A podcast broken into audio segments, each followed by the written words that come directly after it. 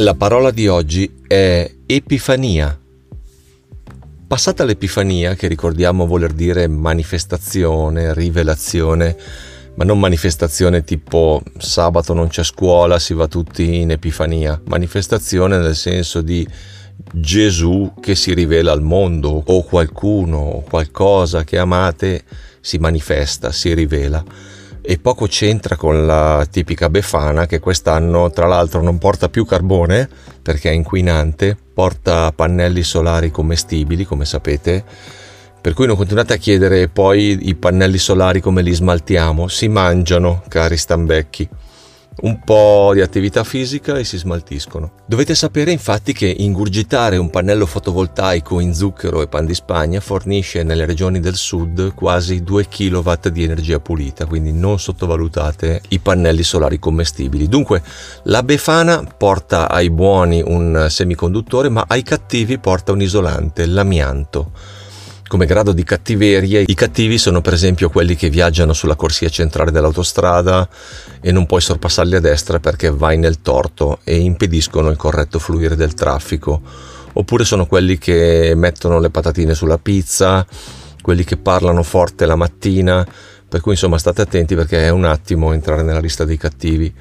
Ai cattivissimi invece la Befana porta il plutonio per cattivissimi si intende dittatori, despoti in genere, tiranni, corrotti, cioè si parla di bullismo di un certo livello, tipo tamarri gravi, ecco, super maranza, arroganti, gente che butta la carta per terra, spara missili in giro, toglie la libertà di espressione e cose così.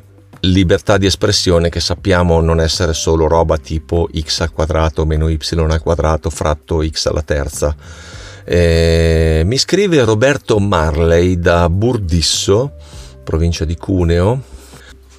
Come faccio a capire se una persona è buona o cattiva se non lo vedo espressamente nell'atto di guidare nella corsia centrale dell'autostrada?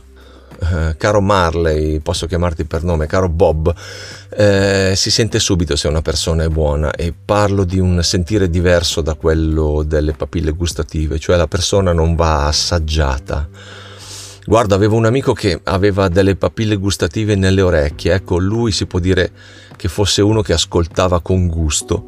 E lui forse poteva sentire se la persona fosse buona oppure no, ma noi altri lo possiamo capire da altre cose, da, eh, da, da altri messaggi, magari da un gesto gentile, da una parola buona pronunciata.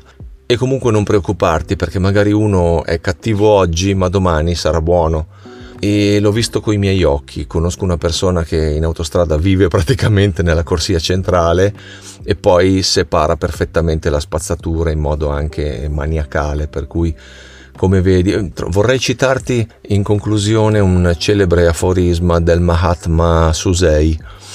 Non si è mai abbastanza buoni se prima non si è stati un po' cattivi. Ecco, lascio a te le conclusioni e con questo, cari Stambecchi, vi rimando alla prossima settimana. Grazie.